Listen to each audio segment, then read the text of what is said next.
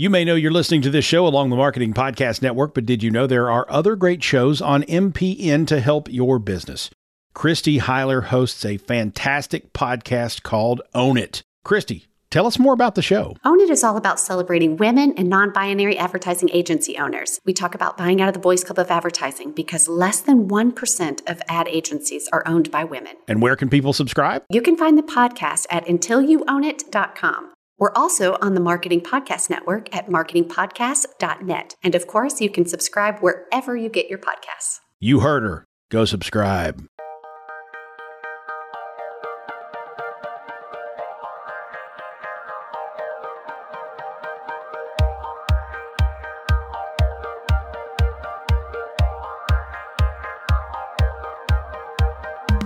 Welcome to The Making of a Marketer, the podcast that takes you around the world of marketing, one topic at a time. Hosted by digital marketing consultants Jess Nickerson and Andy Pondillo. We welcome you to join the conversation. Stream us on Spotify, Apple Podcasts, or Google Podcasts. Now, here are your hosts, Jess and Andy.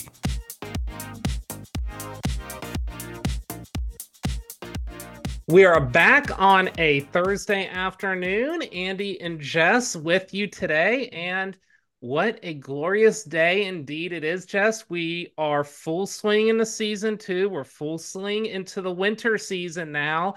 And I know that we've been talking, you know, like resolutions and New Year's. You know, we think we got to keep that theme up like a little bit longer for like the the new 2024 season but i don't know about you i'm kind of like feeling like at this point now um both career and life like i'm kind of like ready to like kind of get to that normalcy like let's do it now. So uh second week of january i think that my holidayness has worn off finally. Well, you know that is the complete opposite uh, in my case, where the the holidays are still going strong, full force. The tree does not come down until February sixth.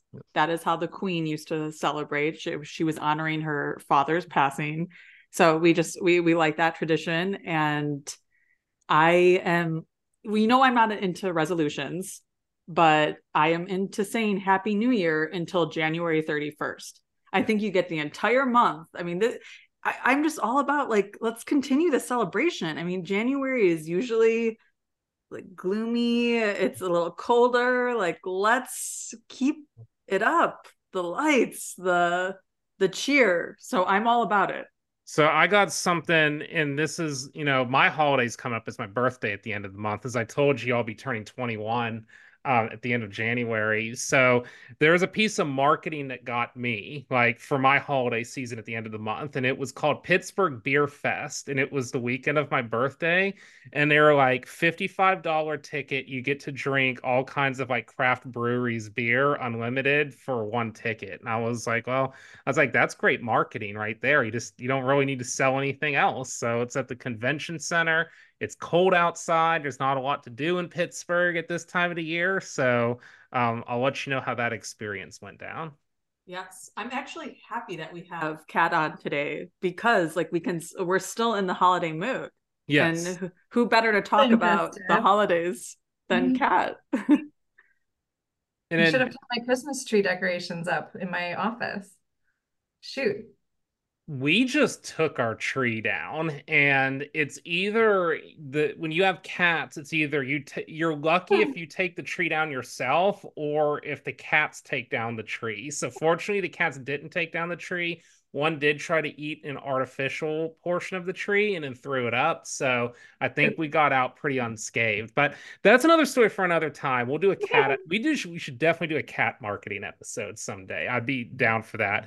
But as you mentioned, Jess, we do today have a very special guest. It's Kat Cobb from Starbucks, Group Manager of Global CPG and Portfolio Strategy someone that's bringing the Starbucks game, the Starbucks experience. And as a coffee lover myself, like this is one that I've nerded out on this episode Aww. as we've been planning. So, Kat, we're real excited to have you here today. And we're, you know, going to talk some coffee, of course, but I think there's just a lot to talk about in your marketing journey and how you're bringing that to one of the largest brands in the world.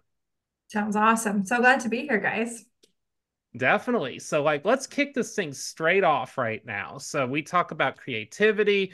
We're in season two. We've brought some creativity to this podcast, but we're always modifying. We're always trying new things. And, you know, 2023 was a year where I think a lot of marketers had to kind of fight for their creativity with just a lot of the things going on. So we enter 2024 and we want to bring those juices back. So tell us what's your strategy when you're feeling stuck creatively? How do you get mm-hmm. unstuck? Yeah, I like this question because it made me think about how I kind of define a few parts of that question. So what do I define as falling into the category of creative work and then and then why is being stuck a negative? Um, so on the creative piece, I think you know, through my experience with the Stanford D School, the executive coaching team there, I've really become more comfortable and fluent with the idea of like thinking and being human is is an act of being creative. Um, so iterating on a subject line for an email could be considered uh, an opportunity to be creative, all the way through more maybe traditional ideas of producing creative materials. Um, and so when you think about kind of everything you do and the way you go about your day being an opportunity to be creative, then you kind of have to accept that being human is being creative. So of course we're going to get stuck. Um, so that kind of brings me to the next bit of the question that sparked for me, which was that the assumption that getting stuck is bad or is to not be considered part of just status quo or part of the process. So perhaps, you know, the reframe there is if you're not getting stuck, is that more something you should be concerned about? Uh, maybe that means that you're not pushing far enough. Maybe that means that you're just kind of too comfortable or rinsing and repeating. Um, so with those things in mind, I think as new kind of frames on the question, I embrace the stuck, um, and then I'm intentional about being uh, bringing stimulus into the conversation and into my brain to kind of hockey stick out of it. Um, so I think just making space for your brain to make connections is core to getting unstuck or staying in a flow state. Um, I kind of anticipate at this point that I'm going to have moments when I don't know the answer or that I do get stuck. And so I just know that I'm going to maybe procrastinate a little bit on this one to give myself the time to go for a walk, or I'm going to get my first idea down on paper as fast as possible so that I can share it as a shitty first draft with as many people who will entertain it. Um, so I think getting out of your routine, collaborating, and making space for your brain to make new connections are all ways that I try and intentionally stay more in more flow state than start, stop, stuck. So, Kat, you've already hit us with a great POV already here because I think you, what you say about being stuck is a normal human process, that's something that I feel like it, it's almost like we need to repeat that sometimes. Mm-hmm. Like we need to say it to ourselves, we need to say it to our teams. We need to know that that can be part of the game that we're doing in marketing because you know, I, I always find that we try to like dabble this like world of like science and philosophy and trying things in marketing. There's like not this like exact recipe that exists, but you know, sometimes I'm asked a certain question, I'm trying to do a certain thing, and I just can't, I get kind of stuck on it and I can't get quite past it or it's one of those things like hey if i'm on a client like consultation it comes up hey andy like how would you approach this and i have to say i don't know but there's almost a power in doing that because it allows oh, yeah. you to go discover. And i think sometimes when people see that as a weakness then you know as you said it gets kind of stuck in that that rut where you're kind of doing the same things over and over. I mean has there ever been an instance when someone has come to you and said hey i'm stuck and you're not like leaning in because of that. I, I think when people come to you and say, I have the best idea in the world, maybe it's a little harder to get excited.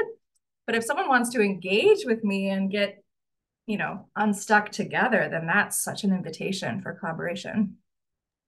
I love it. That's like something too, you know, if I'm working for you, Kat, and like I'm a marketer that's like trying to to to reach and find something. My background as a social media manager mm-hmm. sometimes you know just having that openness to be able to talk about that you know that's like that's step one to like get someone to engage. So I think there's really something to be said to it. We do short form cuts of our videos all the time. Like you've already given us like a great social media post right there. So thank you.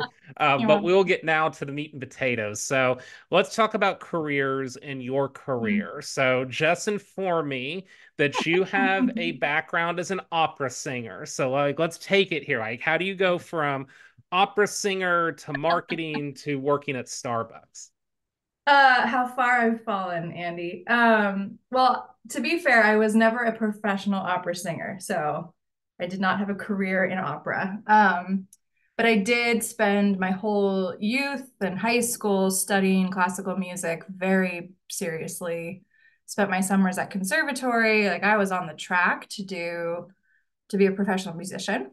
Um, and went to Northwestern's music school to focus on vocal performance, classical music. Um, and I, you know, in hindsight, I think having that skill definitely set me apart in the college application process. So I think that's maybe the only reason I got into Northwestern was because I brought the music uh, piece. But, you know, when I found the hard way that when the center of all of my schooling and stress and classes was this thing that I had been such a passion of mine and such an outlet of mine, uh, it kind of destroyed music for me. Not to sound dramatic, but truly, it um, it took the joy out of performing and of music, and it just made it so academic. Um, and the music major is all consuming. It is one of the most intense majors in terms of the amount of time you spend in rehearsal and classes. Um, so I dropped the major um, and kind of divorced music from most of my life there um, in terms of performing and, and singing and being a part of any of it. I kind of came back to it towards the end of my college career when I had already found a love for the business side and advertising or marketing. Um, and I had the opportunity to intern with Atlantic Records. And I was thinking, oh, this maybe music business is the piece I want to go into. Um, and when I was there, uh, I supported, I mean, I was, this, we're talking grunt work, like Devil Wears Prada esque internship experience. Um, but one of the VPs I supported was in charge of looking at the bands as brands and then pairing those brands with real brands like Coca Cola to get their music as part of people's ads. And I thought that was a really interesting take on how I thought about the, the term brand and then also the way to keep like music and advertising passion together. Um, so I didn't go into the music business directly, but I it did kind of fuel my passion for advertising. So that's where I started my career at a big global shop in Chicago. Um, Miller Coors was my client, so slinging light beer to 20 something dudes was my first super strategic role. Um, and then a few years after living in Chicago, met my husband. We were excited to be in Seattle, and so we moved back to Seattle, which is where I'm from. Um, and as a Seattle hometown gal, you know, if you want to, if you enjoy beverage, you, you want to be at Starbucks. Starbucks is the place. So, um, was able to get my foot in the door here and start in a marketing capacity. Um, it was nice to be on the client side. I think the advertising has big budgets and flashy creative, big personalities, but you don't get to necessarily call the shots or see things all the way through. So it was nice to be on the client side, or the idea of being on the client side appealed to me um, to lead uh, an agency and brief them and get to call the shots. So had that opportunity with Starbucks, um, came in leading seasonal promotional marketing for um, a tea business that we had at the time, Teavana. We had like 500 some specialty retail stores for tea. That was a great experience. Um, but I think what I found was as a marketer, I was trying to tell stories about products that perhaps were developed in silos and they weren't perhaps developed with an inherent consumer need or story embedded in them. And so it was a heavier lift as a marketer to try and make it meaningful. I wanted to be further upstream, designing the products with a need and a story embedded in them. Um, so I worked my way over to the US beverage team.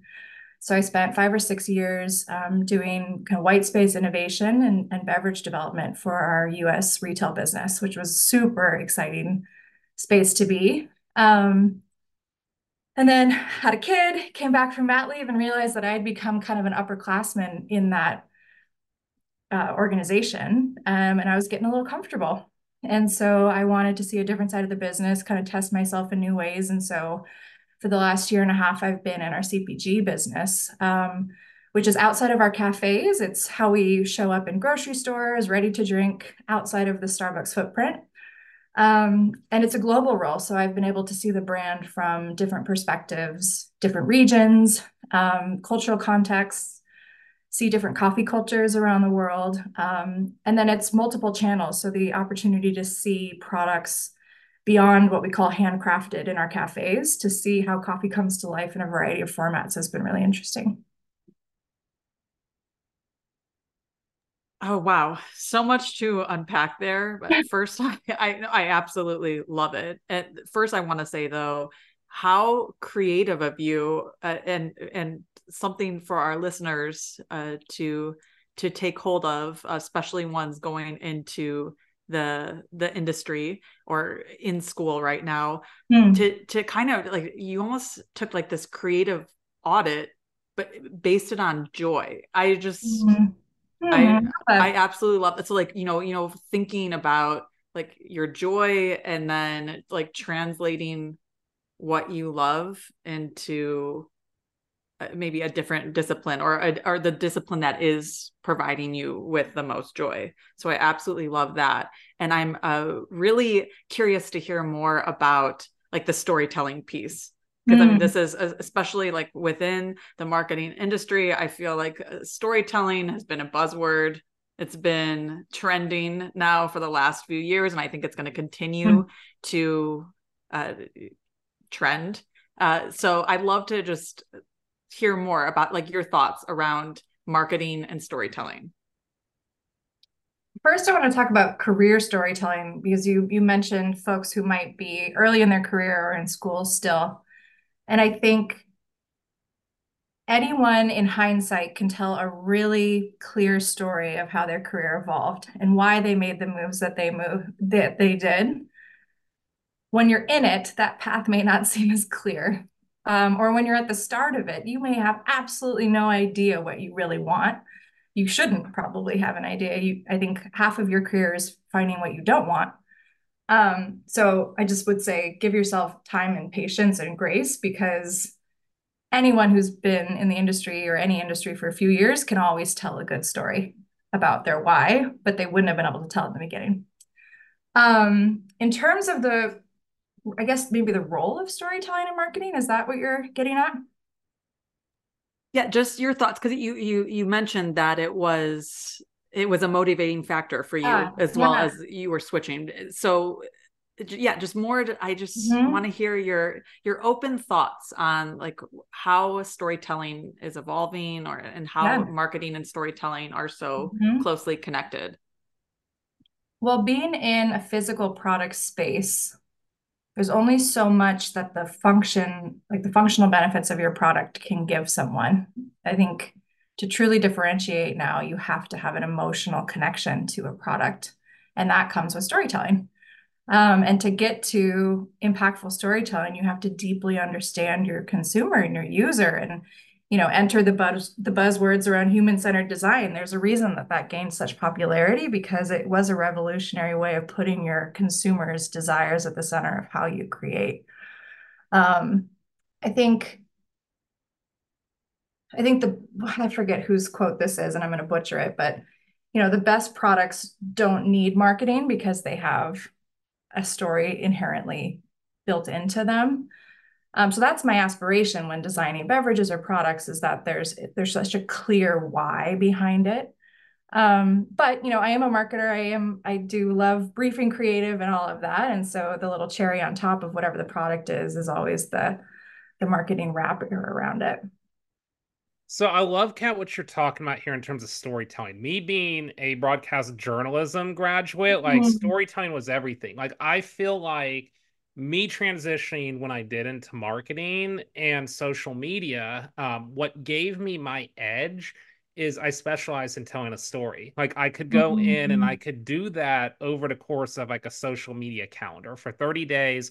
I could figure out what is our micro story each day that might lead up to this macro story. You talk about things like falling out of love with different things. Like the biggest challenge I've had in my marketing career is we've scaled up, of course. Like I know how to run the ads. Like we're talking about like CPM, CPLs, CP new metrics, SQLs, whatever we do, whatever genre of marketing we're at. But I think the true essence and the craft of marketers is a lot of times we enjoy that storytelling and creative aspects. So mm-hmm. there's been times where I've had to fight like losing my love because we're trying to get some, you know, micro metrics and, you know, those types of things. And the role that I'm at now, LinkedIn, is like very special to me because it takes me back to this consultancy type role. And we go back to the storytelling, the creative. And it's like, I've utilized that to kind of like rediscover my love for the game. Mm-hmm. So I appreciate you taking it at that angle because I feel like there are a lot of marketers out there that enjoy similar things that we're talking about right now, but they're trying to find that right path for them to where they can get to that and be able to, you know, utilize that that story with large brands and you know what you're doing at Starbucks and bringing that together because the way you say it, I think is fascinating to me. You know, I have tried a lot of the different menu options at Starbucks. We're going to get to that at the end of the podcast. Uh, but I think the story and the emotional connection, you know, that goes far beyond, you know, you know what type of uh, grande I'm going to get this week. yeah, but, and I say storytelling. I mean, it's built into every meeting you have, every opportunity you have to influence is an opportunity to tell a story. So it's don't think you have to be a marketer to be a storyteller. Yep. Everything has its own story. And, you know, hey, Chat GPT can't tell that. It, it, might be able to tell it in a different way, um, but you would have to prompt it. Um, question here. So let's talk about this last year and your role both being a leader at Starbucks and just, you know, leader in your career life. You know, what's been your um largest struggles that you've had, things you've been grateful for? Like, what would you say that's given you kind of that the, the most gratitude really in this last year? What's what's worked for you? I think my answer on this one is deeply personal, if you'll indulge me. Um, you know, I've always been an optimist, always. I, I don't think I really saw that about myself, but in hindsight, I've always been very much an optimist much of my life has been easy relatively um, and things tend to work out in my favor. I think it's something that i didn't recognize as unique until i uh, wanted to start a family of my own and i was faced with infertility. So this we're going back six plus years now but i think this year has really been a year when it's all kind of come together. Um, you know my body's literally marked with battle wounds and scars of um, infertility, but I now have a three and a half year old boy.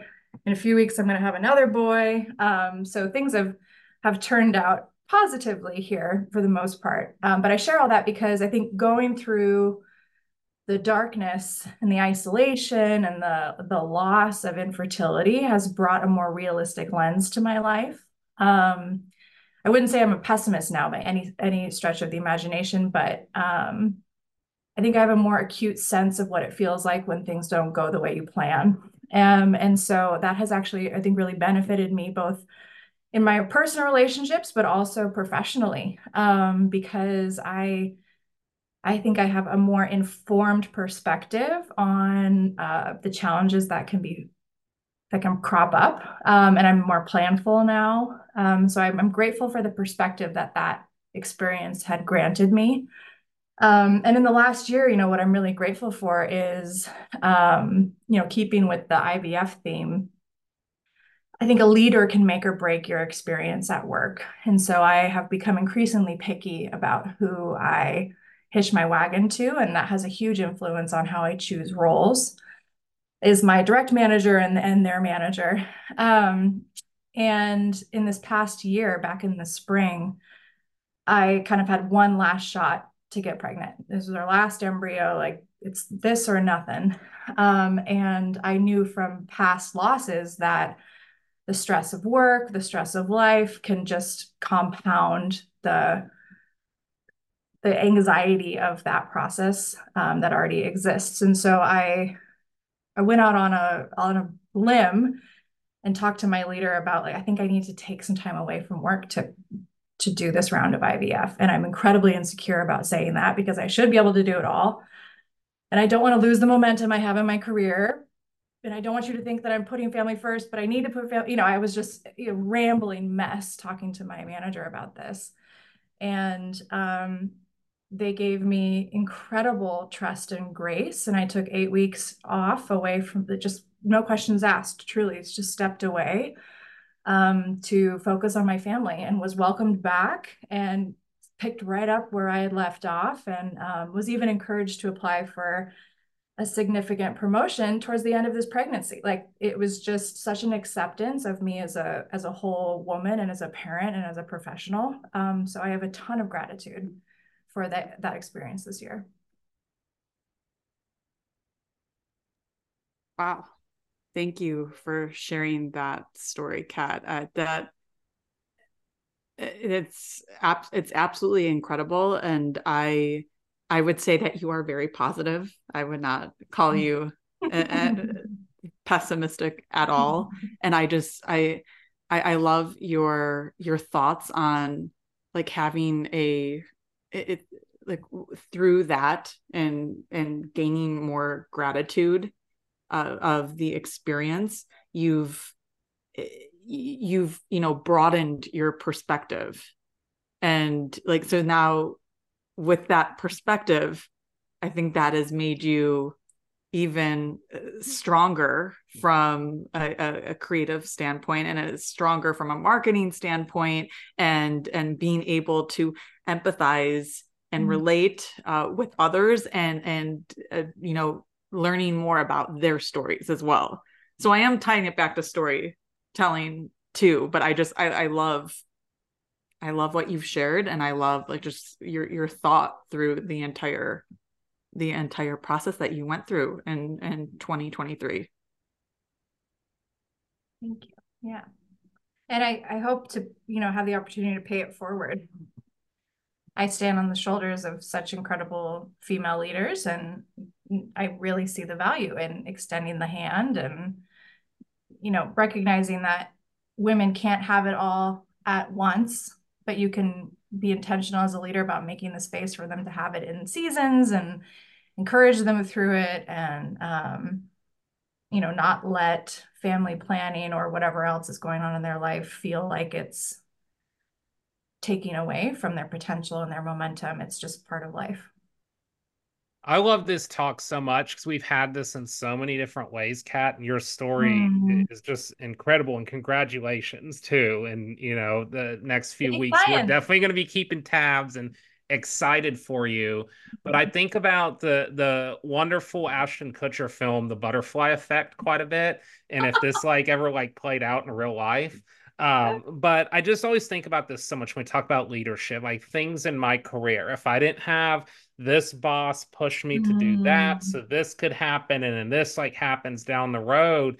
So I, I feel like it's led us so much in this conversation time and time again on this program about you know, enabling your marketers and the people on your teams to be able to feel confident what they're doing, be able to take those steps. And then, you know, if there's something going on in their life that they feel comfortable that they can come to you, that they can take the time they need. It's just, you know, I feel like as a marketing society, we're probably doing better than where we were maybe like a decade ago, but I also still feel like there's a lot of work still to be done. And by you sharing this story, I think it helps like the continued conversation we're having. So, you know, the leaders that do listen to this show, it gives, you know, a new perspective. And then for those that are just getting into their careers, I think it gives a good perspective. So we definitely mm-hmm. thank you for that. But turning this to Starbucks now. So this question here in a nutshell, like this is gonna be a broad question for you. You can take it wherever you want to go with it. So just in a nutshell, what is it like to do marketing at Starbucks? What is it like to do marketing? A privilege. Um yeah, I would say what a privilege to work on a brand that that so many people have a deep emotional connection to and feel like they have their own version of Starbucks. Um, it's it's it's the brand that at a family gathering or a cocktail party, as soon as people know where you work, they're gonna have something to say to you, good or bad. Um, and there's I just get peppered with these deeply personal stories about experiences with Starbucks, things we should be doing, could be doing, why did we stop doing? Um, and I think you could roll your eyes at that, or you could take it as like a wow, how incredible to have such an engaged customer base. Um, people care so much uh, that they're willing to talk to me about it in their personal time at a party. Um, I think it's also been eye opening to be on the internal side of Starbucks as a brand marketer because, and hopefully my my bosses aren't watching this. Um, I think whenever you're on the outside of something, you might assume that things are incredibly organized and strategic and uh, all the all those things. And when you're on the inside, sometimes it can be, can be a little, little messier than that. Um, and I think I think the latter is certainly true, but the passion of the people that work at Starbucks for the product, for what we stand for in terms of human connection and humanity, um, all of that is is very much true. Um, I think the, this moment in time with Starbucks has been super exciting. Um, and one of the reasons why I was excited to go to the CPG side of the business, we are um, still in the transition of being moving from a founder led company to a founder inspired company. And what I mean by that is, you know, Howard Schultz, our fearless founder and leader for decades, um, has officially passed the torch to our new CEO. Excuse me. And what we're finding is that much of the brand over the last 50 years was built organically. Um, the cafe presence was there, but what customers projected on the brand and how it kind of grew into this pop culture sensation, that all really happened organically.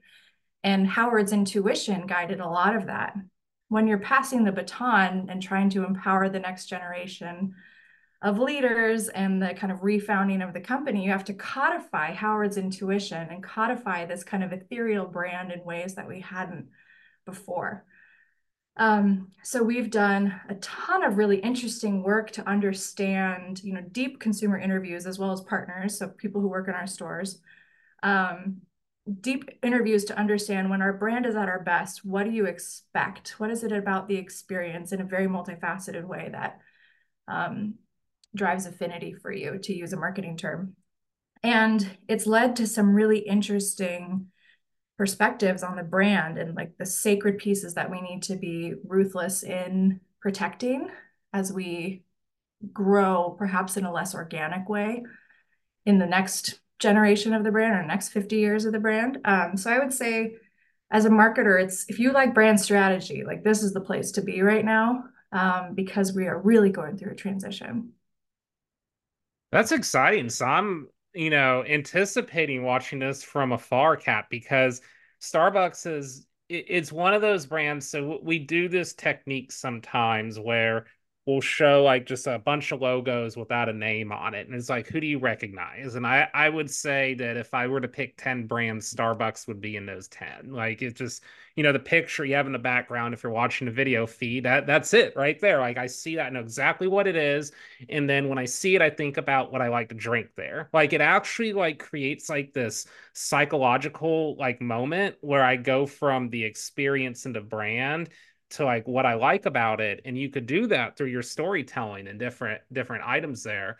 I do know we're a little we're, we're a little close on time, so I got just a couple more questions. We gotta gotta rail off here. Um, very important. We're talked about holiday season, so mm-hmm. holiday marketing at Starbucks, something that Starbucks has been able to do for our listeners if you're familiar or not familiar, but something that's real popular has always been both the drink selection and then also how they're theming the cups. Like I know that was always a thing, like as like what is the holiday approach for their cups this year. So it's been pretty, you know, fun for me to watch from afar just to see how you know it's gone about for holiday marketing i know it's probably likely a big time for you so and then you know also now merging into cpg i'm sure there's some changes there so just curious how you think about holidays how you transition from holidays from mm-hmm. pumpkin spice to uh, sugar cookies during uh, holiday times. So i'm sure there's a lot of thought that goes into it. Yeah I, our business is highly highly seasonal. Um, I think it's pretty commonplace these days for quick service restaurants, for retailers to lean into the seasons. But I, especially in the QSR space, I don't think that was always the case. And Starbucks was pretty revolutionary um, decades ago when we introduced these red cups and kind of turned the stores red during the season. Um, and what we find in talking to consumers is that, especially in the US, when our stores go red, that signals the season. When you have your peppermint mocha, um, that is your cue that you can start the indulgence of the season. Like there's there's such an emotional connection to Starbucks in the holiday season. Um, and we definitely ramp up with with pumpkin spice coming into that. And we just celebrated pumpkin's 20th anniversary this last year, this last fall. So um, yeah, the holidays are a really fun time at Starbucks. Uh, they also mark our first fiscal quarter. So, you know, we put a lot of stock in the holiday season for a variety of reasons. Um, but I will say that beyond the seasons, beyond holiday, we're also looking at, you know, how do we engender the same excitement and emotional connection to Starbucks beyond that holiday season? Like, what is the winter season with Starbucks? How does Starbucks own summer? How does Starbucks own these shoulder seasons? Um, particularly as consumers are moving more towards cold beverages. Um, you know, there's a real opportunity for Starbucks in refreshment. Um, so, yeah, seasons is core to how we organize our product pipeline, how we market, et cetera. And holiday is definitely the center of the sun. I love it. Well, I know we're close on time here. So, Jess, I want to ask you too as well. So, just curious, we can't let you off the hook without asking you this question. So, favorite Starbucks drink? And I will start. It's the sugar cookie almond milk latte that pops Lovely. up during Christmas time. I probably pounded about four of those during December. sprinkles? Yes, with the sprinkles. Yes. And then, and you know, cold versus hot. I like this one hot, but traditionally I'm a cold coffee person, but this one I specifically like hot. Oh, am I, am I next? Yes, go for okay, it. Yes. Okay, so I I am not a coffee drinker, but I I've got a party story for you here, Kat. Yeah. Uh, so I have I have really learned over this past year or over in 2023 that's that Starbucks is really more about the the story and like the connected experience and it's not just about the drinks mm. but again the, like these deep emotions that you're feeling when you go into these stores and i learned that through uh, my daughter. So the, the the the moral of the story here is so we would take my daughter to starbucks after her swimming lessons just so she could like get some get some food and just get a little bit of energy after the swimming. So we went to this one location to start and uh, and my my husband takes her very frequently. So it would it, it turned into like this tradition and the managers of the store started to build a relationship with my daughter. So it's it first started with like they would they would get her some sprinkles and put it on her steam milk and it just made her feel very special or that you mm-hmm. know they would they would write olaf on the cup and like that it would be an order for olaf and then they would get bring books in and put it in their little reading area mm-hmm. so it's now turned into like this just incredible experience and i love going into the starbucks to see her just interact and and just like really enjoy her time there. And it, it's become it's become so strong that one of the managers moved to another location. So when she's going to starbucks after her swimming locations uh, or swimming lesson she'll go to the other location. So yeah. that's, that's yeah. so that's us at our best. Absolutely. It's more than the beverage Um, I would say, you know, having been on the beverage team for several years and helped launch several different, I can't have a baby, like, there's no baby. They're all, I love them all. But um, I think what I have come to love so much about Starbucks is our options for customization and personalization. And you can truly just like taste the rainbow and be an inventor with everything we have, um, the pantry that you have at your fingertips as a customer. Um, and a few that we've made, a few sort of customer creations or partner creations that we've made uh, sort of core in our menu have been some favorites of mine. Um, like pumpkin cream cold brew, I think would be my my number one. Those cold foams on top of the bitter, or I shouldn't say bitter, cocoa notes of cold brew. Um, delicious. Iced all the way. Haven't had that one, but now it's on my list. I have to admit, like I'm someone, so I have this thing. Pumpkin beer, yes. Like pumpkin coffee, eh, give, give or take. Mm-hmm. But holiday mm-hmm. coffee, like Christmas coffees, I like those. Christmas but I, I'm one of the people though that I won't knock it till I try it. Because you notice some people are just like, I don't like the sounds of that. Like if it's in coffee, I'll drink it. So, you know, I'm gonna give that a chance once it rolls around again. But Kat, thank you so much for coming on today. I learned a lot about Starbucks, and I feel like the next time I walk into the store, there's just gonna be a new appreciation that mm. I'm going to have. And then also just your journey in talking about both personal professional. I know to our listeners it'll be extremely inspiring to them. Uh, so we super super thank you. I think we could have talked for for two hours if we would have let it. So um very big thank you for having you on today and then wishing you the best of luck over the next few thank weeks you. um any day now. This has been absolutely my pleasure. Thank you thank you. Thanks kat. Bye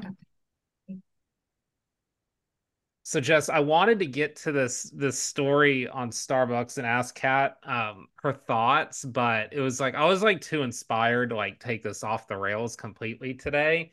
Uh, so like when we talk about favorite drinks, uh, my favorite drink now is the obviously the holiday, the sugar cookie drink that I love. But when I was in radio, um, my style of radio, my name was Crash, and like my persona was I was like high energy, top 40 music. That's 21, 22 years old. I was like one of the students in a college town. Like Crash had a persona to keep up to. And I had to get hype for shows. So, like, my hype spot was I went to Starbucks before every show and I would pound a uh, frappuc- uh, caramel frappuccino, you know, with the whipped cream and the syrups, and it's it's like kind of like coffee, but it's kind of like a milkshake, and it like gets you like so like worked up on sugar that you're like on like another level. That's what my go-to drink was for years in radio, and then like now I don't think I my my body could handle it but that that's was uh my thing for a while so starbucks branding worked in a way that when I knew I had to get hype like for something, that's where I went. I don't know if that's what they were going for with mm-hmm. probably their brand stories, but that's how they got me in the door. Yeah, I love it. And I love how she mentioned too around like this idea of eh, like you're the inventor and that makes me think of you've got mail. Yeah. So, you know, going back what 15 20 years when there's that scene where Tom Hanks is basically explaining how the customers have the control because they can order mm-hmm. in all these uh, different ways and e- even when i like i go in and you know i know my daughter's order but and i always look i'm always very curious even though i don't drink coffee but i lo- i look at how people are ordering and i'm like oh one day it would be so much fun if i could have the confidence to order in the way that these other customers yeah. are ordering it's like what they are they're inventing their own their own creations and i think that's very cool some of that's from reddit too so they like research this stuff because there's been hidden menu options that essentially have become like legitimate menu options based on the special orders that people do mm-hmm. something she brought up that was fascinating to me and there was a lot to unpack because she dropped a lot. a lot. of really good nuggets for us today um is that she really talks about the Starbucks kind of in person experience. So I want to compare this to Chick fil A because Chick fil A is on top of their game oftentimes because people go there because yeah they like the food but the experience has always been rated so high so we look at let's say and i promise you i'm i don't have one bias one way or the other but i'm just going to throw mcdonald's out there so McDonald's, their experience is quite different as they've gone to more kiosks, more automation, more kind of go in and everything's quick. Like that's their game now is like you can go in, hit a few buttons on the kiosk, it comes right to you. You can get your coffee made fast. It's different. They're not go I, I don't think they go as much for this like in-person like storytelling experience where we see like a Starbucks and then Chick fil A, I feel like has theirs too, where you're kind of going there because, you know, what you talked about, Jess, with your daughter. Like there's a full experience that happens there, but it's actually probably slower. Like I don't go to Starbucks because I can get my coffee the quickest. I know like Dunkin' Donuts, McDonald's, I can get it a lot quicker at those places, right. but there's still an experience at Starbucks that keeps people coming back even in a society where we're told everybody wants things quick. So it gets me just to think a lot because I try to optimize my experiences on social, branding, whatever it be, to be quick, quick, quick. Yet we see these instances over and over again where people will still go against quick, quick, quick if they like the experience. Yeah, so there's there's two ways to look at it from an innovation standpoint. It's, you know, what actions are the customers taking so yes if they if they're looking to get something quick that's like really focusing on the the action and the uh, other way to look at it too is like the emotional mm-hmm. the emotional benefit so like you said like when when i've had the opportunity to go in with my daughter because again my husband takes her very regularly we're, we're in there for an hour at least mm-hmm. yeah this is it is not about going in getting that quick drink. It's like you said about like the, the, emotional benefit like the the benefit that like my daughter gets from interacting with uh, these these employees at Starbucks and the way that they make her feel. And and yeah so that that I look at it in, in two ways like just thinking like both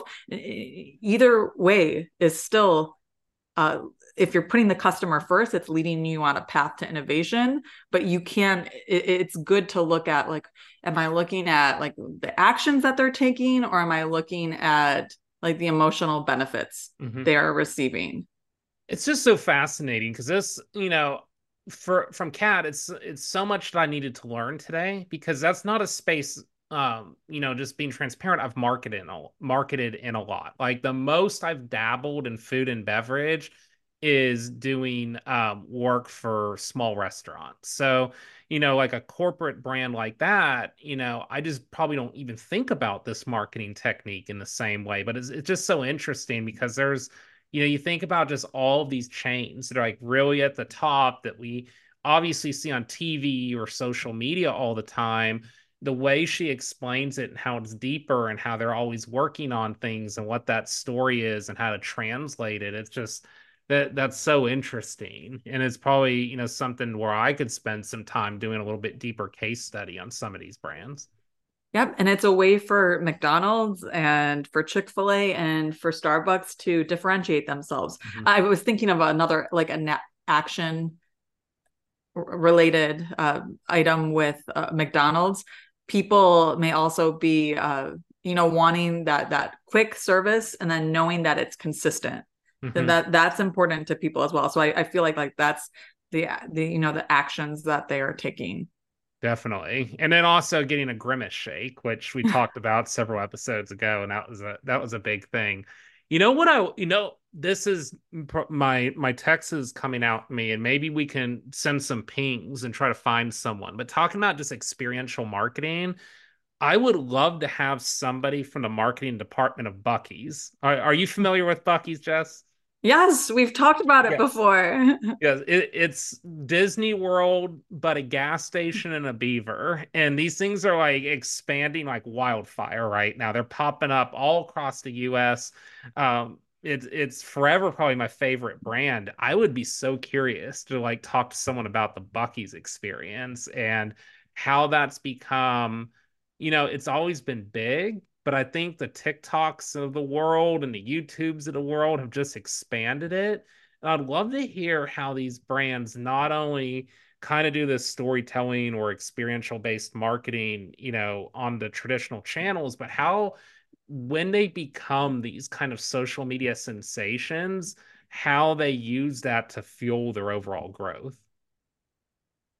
Definitely. I mean, Kat Kat just hit the hit the the surface level on the experiential marketing piece. It's something that uh, we we've gotten now a better understanding that this is w- w- tied with storytelling that they're Starbucks is using storytelling to create these connected experiences. So it's something that they really they lean into, and I, I'd love to go.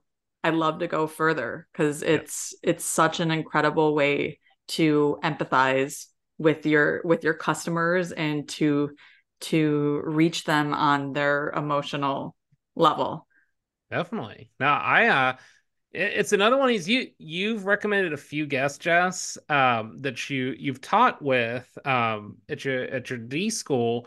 And I've been like, I need to enroll in this class. like I feel like I learned a lot in 30 minutes. Like I feel like if I had more time, like we would probably uncover something pretty incredible. Yes. There there are three. You could go to the dschool.com website. Mm-hmm. There are three classes per year and it's it's really an incredible experience. One other thing I wanted to touch on on Kat and you you mentioned this POV like right at the front.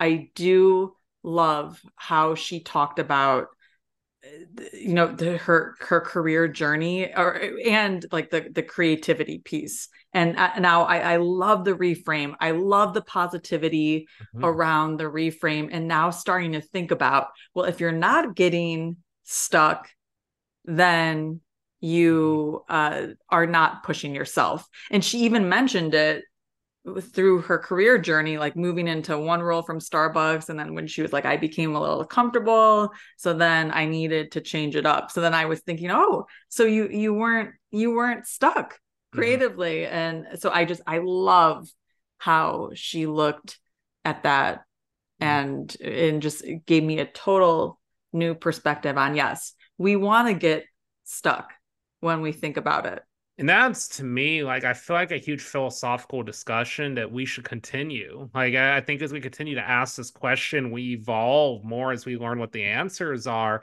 But I see, and this comes from Kat's background, she comes from this musician background, which is a very like creative brain. And that type of brain, typically you're trying to create new things. A musician, you'll hear them say over and over again, they have to evolve. And you'll hear them say that they sometimes will change genres and maybe it works, maybe it doesn't, but they're trying to evolve as musicians because it's important to them. But I also think that that's very similar to marketers and people that work in this space. If they get stale or they get into kind of autopilot, I think it's when unhappiness starts to creep in a little bit more. So uh, I, I think it's just it's a, a, good conversation to have like get people back to the roots as to why they got into marketing why they enjoy this craft i still feel like and this is my this is my personal pov i feel like when this became a million billion, you know, monopoly money industry, people got so focused on that that we lost a lot of what the craft of marketing was. And I feel like now it's being talked about a little bit more in a lot of different ways. And people are trying to refine like why they enjoyed this craft in the first place. And, you know, maybe that's, you know, to what Kat was talking about allowing themselves to figure out where that creative challenge is and trying to you know get to that spot yes it yeah uncovering the challenge and asking for help that's yeah. the other thing that i took away which i thought was incredible and just this idea like even from a sales perspective imagine you as the account executive going to your customer and and saying hey i'm stuck in mm-hmm. this area can you help and yeah. like kat was mentioning like what an invitation to lean in to collaborate to create something creative and innovative together and i just think mm-hmm. that can be applied to uh, every discipline every industry and uh, like I mean, look she help asked for help within her own career and uh, now look at the the output and the outcome yes. from being that vulnerable and sharing her feelings. Yes. I loved it. This was to me like one i want to actually go back and almost listen to myself like to like kind of regather some of the thoughts. But um excellent podcast once again. Season two we're coming in hot. You know i think we've had some great povs already. Uh, we have uh, obviously your new logo up there, Jess. You did a great job with that, getting our microphone on there. Uh, so, you know, just continue with us. We got some other episodes um, down the line this month. We have our book club this month about Britney Spears. So, we're excited about that. We're going to talk about different perspectives and how um, reading by by reading Britney Spears' book, how she was marketed as an artist, and I'm sure we'll have some opinions on that. But Jess, I do know we're at time right now. Thank you once again. I would go and drink some Starbucks right now, but it's much too late. I'll be up all night if I do. uh, so I will get on that tomorrow. Yes, sounds great. We'll see everybody soon. Okay, Bye, everyone. Bye. This podcast is heard along the Marketing Podcast Network. For more great marketing podcasts, visit marketingpodcasts.net.